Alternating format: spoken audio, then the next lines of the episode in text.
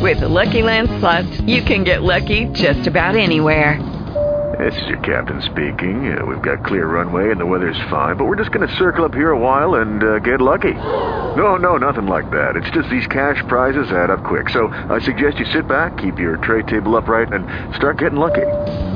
Play for free at LuckyLandSlots.com. Are you feeling lucky? No purchase necessary. Void where prohibited by law. 18 plus terms and conditions apply. See website for details. Blog Talk Radio.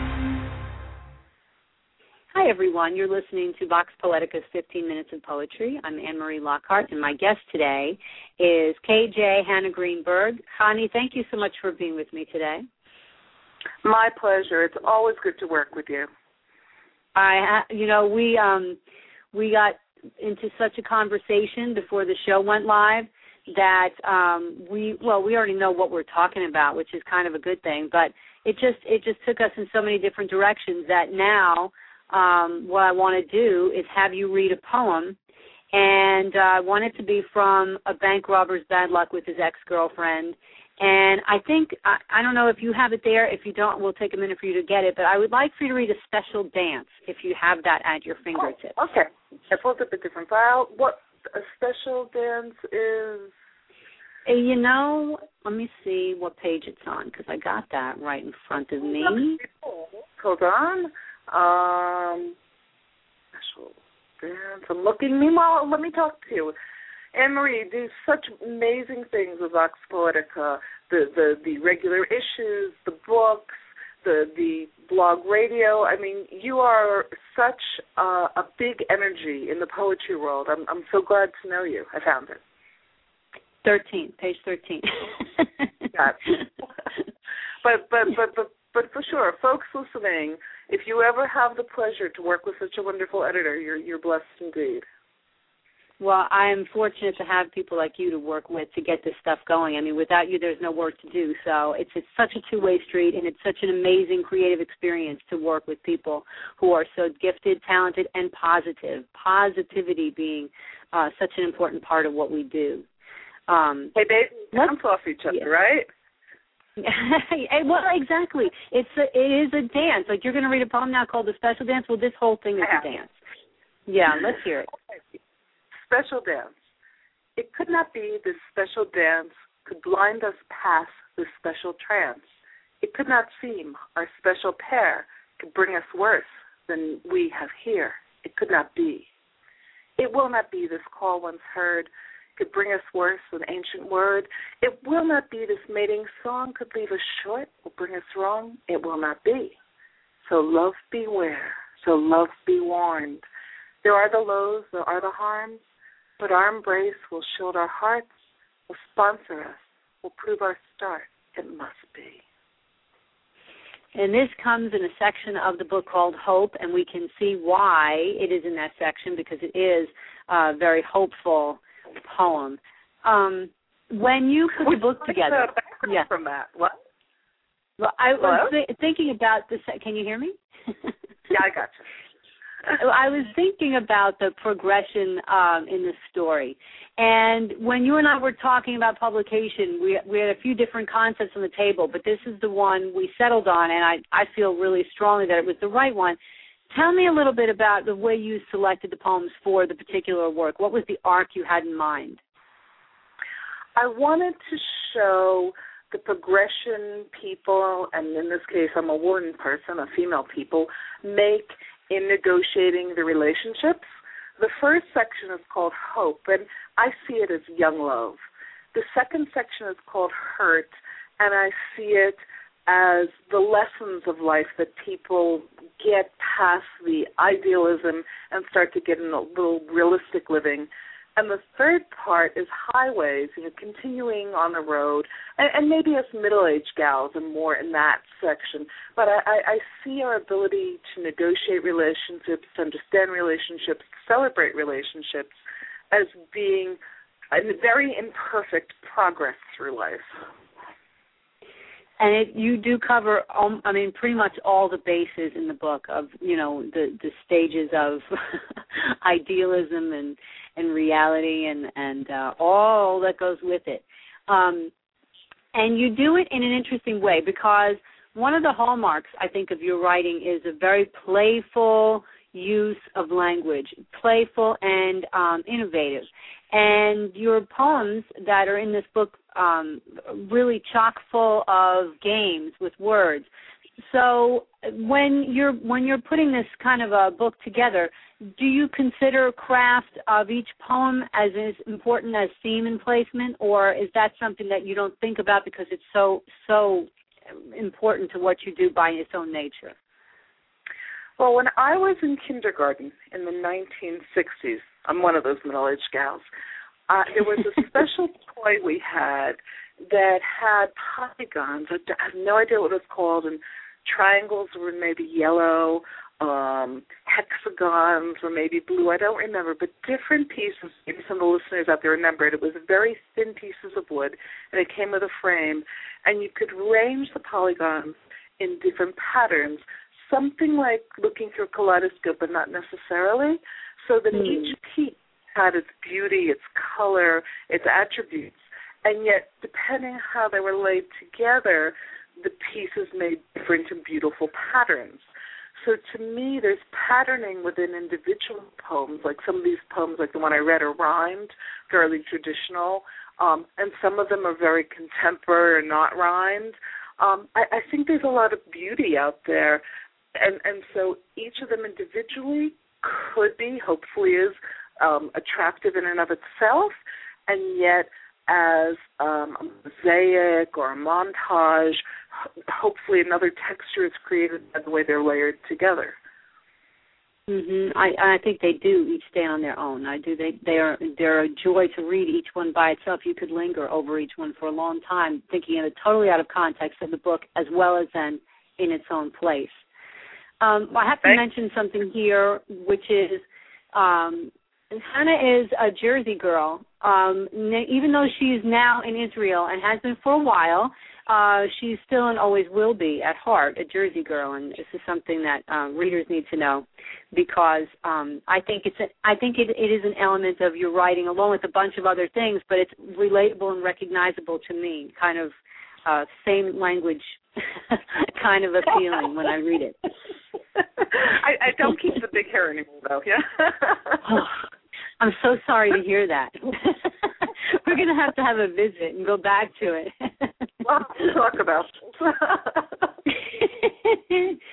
um, but but in in light of that, what I wanted to add was, you know, Jersey goes global. You are also um, a, a very very widely published around the world author. And I want Thanks. to know what that's like. You know, your work has appeared in the UK. It's appeared. You know, you can go down a list of places for the readers. Australia, I think. You know, tell us a bit about what that journey is like for you. Sure. Um, I I guess I haven't figured out what growing up is yet. And and you're right when you say words are, are playful for me. Um, I, I did my stint in academia scaring college kids and graduate students about words. They were scared because I was excited about all kinds of abstractions. I've been a rhetoric professor. Um, but I've always loved words. I've, I've loved, um, just like I love ceramics and incorporating shards of glass in ceramics, which gives a special quality of light and color. Words mm-hmm. to me are a medium. I mean, it sounds so trite, so cliche, but I build things out of words, and that's the kid in me playing with blocks, playing with those polygon pieces in kindergarten. Somebody out there, tell me what the name of those sets were.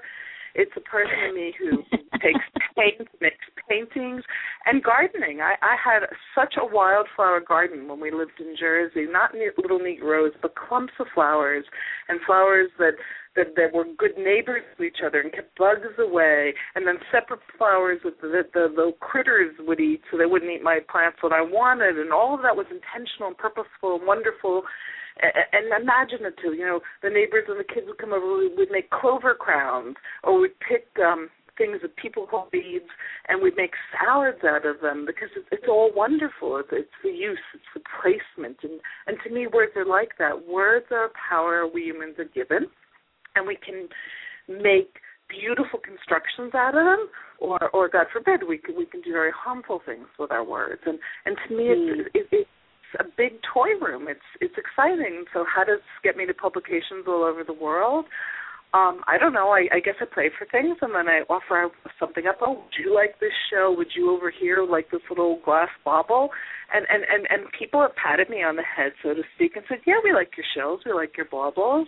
Um, and I've gotten to know lots of editors like yourself who know me personally, not just a name on a submission anymore, and in turn, like yourself, have suggested links with other editors, other connections, and so it's sort of organic. The way my wildflower garden used to grow in New Jersey is that there's there's an intention in the initial clumps, and there's an intention in the relationship of pieces to each other, but what comes from that is well beyond my control.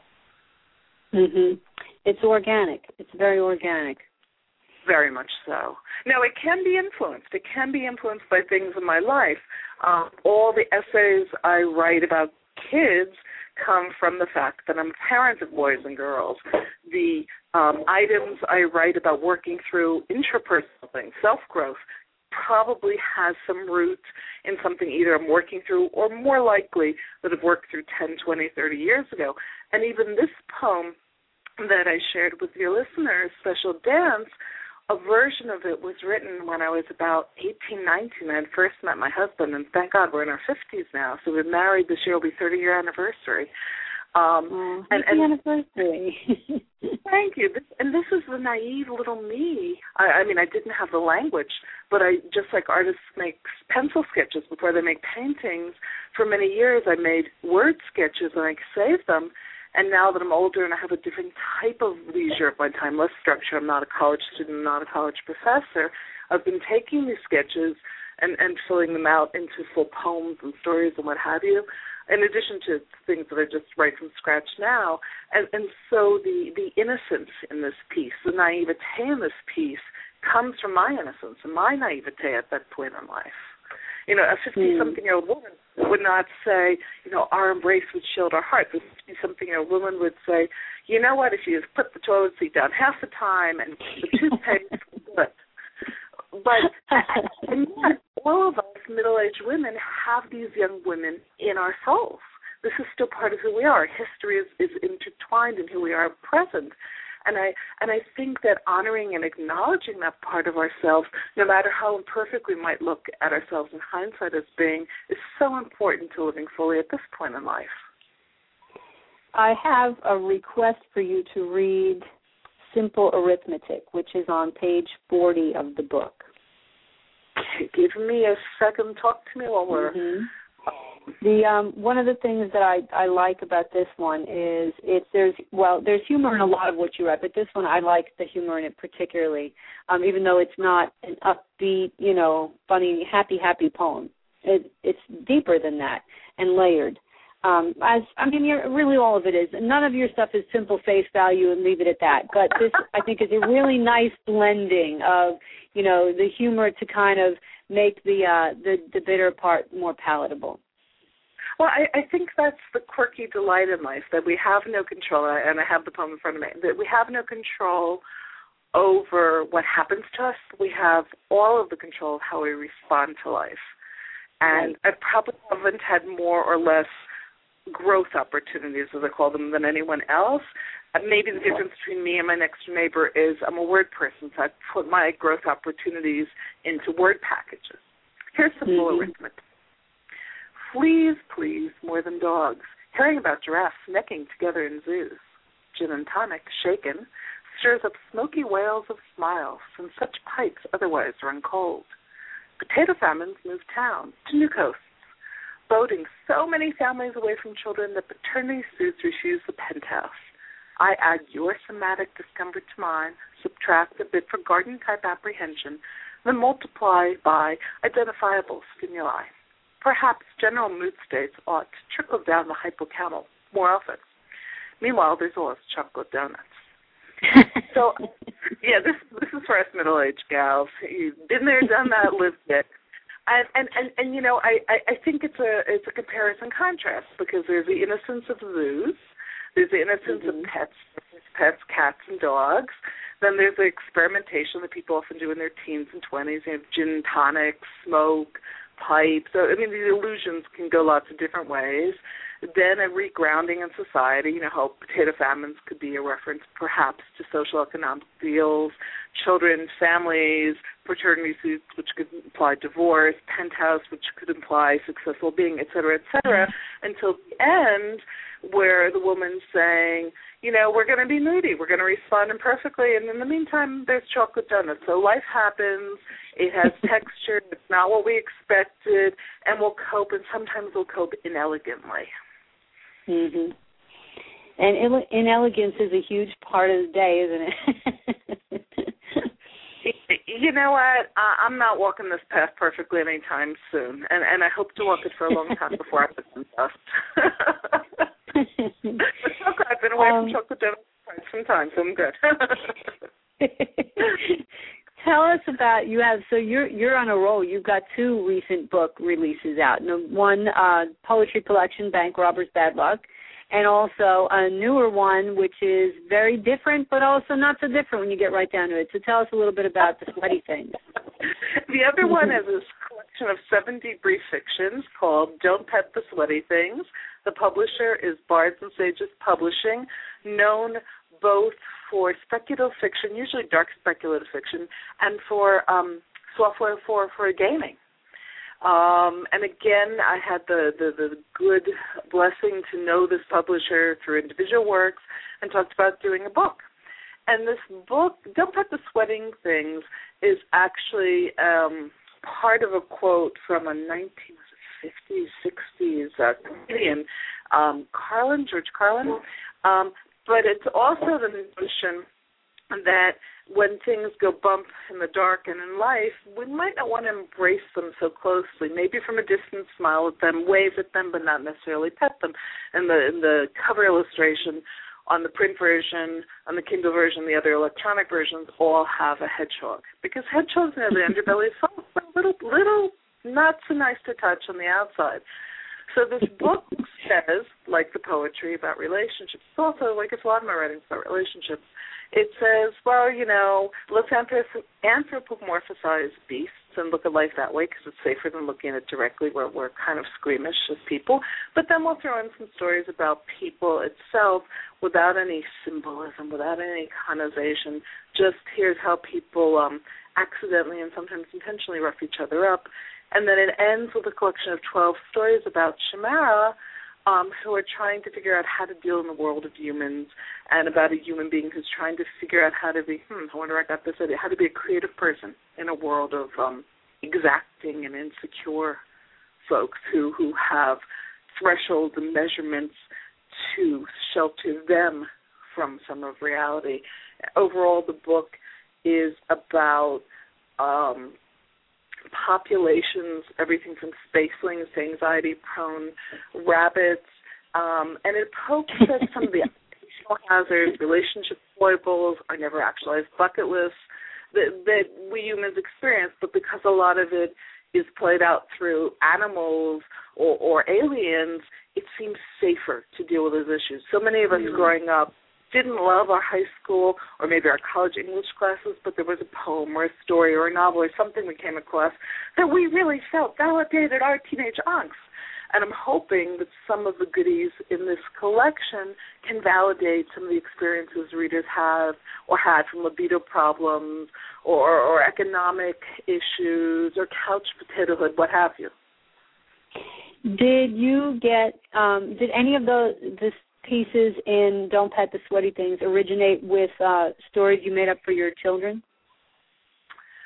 Um, sort of. I, I wrote one Chimera story, and my oldest son said, "Hey, mom, I, I can relate to this." And this is a child who goes around with imaginary Komodo dragons, so he, he likes nasty beasties, and uh, he's a boy. Okay, we'll, we'll make gender bias here. Uh, and he said, "You know, this is really good. It's fresh. Why don't you write more of this?" And I thought, I love my little baby. He's only growing up. A mother can write for a child, right? Right. We know mothers do kinds of things. So if you're a writer, what do you do for kids? You write for them. So I wrote him 11 more stories, and all of them were placed. 11 of them were, were, were published.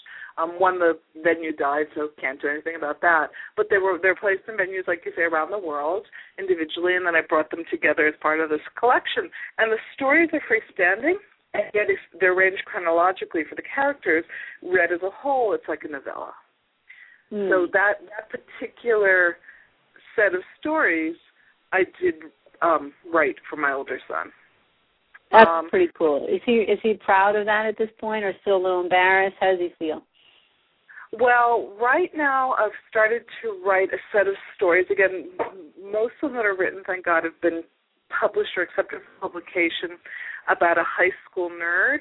And one thing the nerd has in his clutches in his little clubhouse in his parents' backyard is a Komodo dragon and her hatchlings. And so my son is more interested. he's not. He's a big man. He's more interested in those that resonate with him more than the the collection I wrote before because Komodo dragons Mm. are way cooler than Chimera Mom. You know. I think the artist, the professional artist who was hired through the publisher, did a great job in capturing the feeling. I mean, I, I Yeah. squeed as I would say when I saw the cover on the book because it's just it's, Yeah. it's, it's edgy. It's so, perfect. um, it's no, it's very perfect. It does set the tone quite nicely. I agree with you. But Um, readers, readers, but there you can you too can collect all three covers because the publisher and I had fun. There's a beigeish orange cover for the print edition. There's a purplish color, lilac, I guess, for the Kindle edition. The other electronic ebook edition has a red cover. So you too can collect all three covers. that that is also a very cool feature because you know art is part of what we do. It's it's not you know only when it's incorporated as illustrations, but it is an, an important part of the work itself. Whatever is on the cover engages the reader in a certain way. So I wonder Well- if that will give people a different experience with each reading. Anne Marie, you turned me on to Spark, which is a wonderful collaborative of artists and writers. And, and I Spark look is forward so awesome. Yeah. I, I love. I, I I count the months between opportunities. Readers out there, listeners out there, Spark is a collaborative effort. I guess it's a four times a year, and and writers and readers, writers and artists get together and bounce inspiration off each other, and then work from each other's either their visual art or from their writing. It's very cool. It's very cool. And sometimes those are random pairings. Sometimes you can go into it with a partner. And if anyone wants to check that out, it's um, getsparked.org, G-E-T-S-P-A-R-K-E-D dot O-R-G. Um, you can find Hannah Greenberg's books um, uh, all over Amazon. You can Google her name and find her work there. Uh, you can find her at Unbound Content. You can find her in a bunch of places. You can find her at Vox Poetica. She had a poem up. You had a poem up there just the other day. Um, it's just Thanks. moved to the archive page now. Uh, well, Um, you, you you are fabulous. Let me tell you, you are one fabulous lady. Well, you know what? We we do this all together, and um, I, and I would again not be so fabulous if I didn't have fabulous work to publish like that. And I'm I'm so it makes me happy every time um, I get a project like this in my hands. I can't believe how lucky I am to be able to do this uh, for talented people like you. I have one more reader, well, one more poem reading request that I would love for you to read for us on the way out the door, and it's ready to synchronize on page 64 of the book. Yeah. Um, Looking, looking. it's it's another. It's a good one. It's a good one. What can I say? I'm on different files than you are, so this is going to take oh, me a I second. Oh, I know. All right. If it's on the PDF, it's 66. Oh, wait, wait, here it is. I'm ready to synchronize. Sorry, folks. Middle-aged moms and technology. For this gal, not such a great mix. Okay. Okay, ready to synchronize. And again, this is another poem about acceptance, about integration. You've been there, done that. The idealistic, oh, all the boys are calling me, all the boys are giving me flowers, whatever they did in the 60s and 70s when we were young. And then through the 80s, cool, man, I'm woman liberated. I don't need the boys. And then, yeah, now we're past 2010, and you know, the boys are part of our life, and they're not perfect, and we're not perfect. So that's essentially so. Ready to synchronize. I'm ready to synchronize entire orchestras of starfish wanting to blend waves of animal mortality with crystalline victories consigned to door. These live delusive times, our spans derived depths of brine, tear lakes together in puddles. so magnificent as their aquatic flowers blooming beneath. Only so many meters, meteors might fall until the ocean belches more than it whispers when waved winds acquire depth. Chances dawn rains or white seahorses, shapeshifters meant to convention to distress the requiem of shadowy literary forms. Forever. And I like, I really do like that um, the tone in that poem too. I, you know, I could say that about every one of them, but I think it's particularly soothing that particular piece. Um, well, did did you catch the last lines? Because there's, there's this is one of these. You know, I put the um, fruit inside the cookie. The last word of each stanza, if you read it together, a door beneath depth forever. Mhm. Ah. Nice. Nice. You do writers. and this is what I'm talking about that your your poems are so textured, so layered and so playful all at the same time. There's so much there to read. You know, it's never as simple as uh, one read does it. You know, it, it's really the kind of thing you do want to pour over the words themselves. Take them apart, read each one separately, and then put them back together again the way you've got them. Because you know that it was carefully constructed for a reason, and it reads that way. And yet it's fun, and it's not, you know, it's not, it's not work to read your poems. It's actually an experience and quite emotional, um, as well as intellectual. I'm sorry, I'm only in my fifties. I'm too young to take myself seriously. I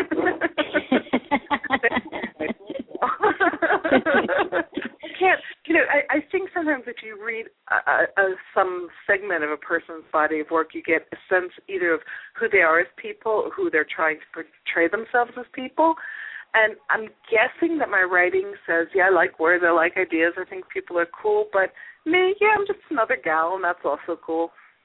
and I, you know what? I think that that element of who you are does come through in your work. We, you're a very, you know, it, you make it sound like nothing, but there's a reason I bring up the Jersey thing. You're a very, you are a very self-contained person. You know who you are. You have your opinions. You have the things that you say, and you put it all out there. And you do it in such a way that's engaging and charismatic, and that's always appealing in writing. You know, it's hard to engage in a story where you don't have a sense for the person behind the words. But I think that's never been your problem. you just have to watch out for those imaginary hedgehogs. we are all out of time. So um, what I need to do is schedule a time to have you here and we can get a bunch of writers together so that we can all have this ongoing conversation, which really should never end. It's part of what we do, and it, it energizes us to do so much more. But I do want to thank you for taking time out of your day. It's so much later where you are uh, than it is for me here, um, and I appreciate that. And I appreciate you making time to have me on your program. I mean, thanks we are gonna um, I'm gonna give you guys another reminder to go find uh, KJ Hannah Greenberg's work out there. It is available on Amazon and it is available at CreateSpace. It is available th- through Unbound Content and Bards and Sages. And just Google it, you'll find it. You will find her work. Um, in the meantime, um, have a wonderful weekend. Um, happy Passover, Connie. I hope it's a blessed event for you thanks and um, and enjoy your your coming holidays. And I think in New Jersey there are flowers now coming up through the ground. Yeah. They are. They're making me sneeze every day. Thank you for listening, everyone. Have a great week. Bye bye. Hey guys, it is Ryan. I'm not sure if you know this about me, but I'm a bit of a fun fanatic when I can. I like to work, but I like fun too. It's a thing. And now the truth is out there. I can tell you about my favorite place to have fun. Chumba Casino. They have hundreds of social casino style games to choose from with new games released each week. You can play for free anytime, anywhere and each day brings a new chance to collect daily bonuses. So join me in the fun. Sign up now at ChumbaCasino.com. No purchase necessary. VGW. Void were prohibited by law. See terms and conditions. 18 plus. Tax day is coming. Oh, no. But if you sign up for Robinhood Gold's IRA with a 3% match, you can get up to $195 for the 2023 tax year. Oh, yeah. Sign up at Robinhood.com slash boost by tax day to get the biggest contribution match on the market. Subscription fees apply. Investing involves risk. 3% match requires gold for one year from first match. Must keep IRA for five years. Robinhood Financial LLC member SIPC.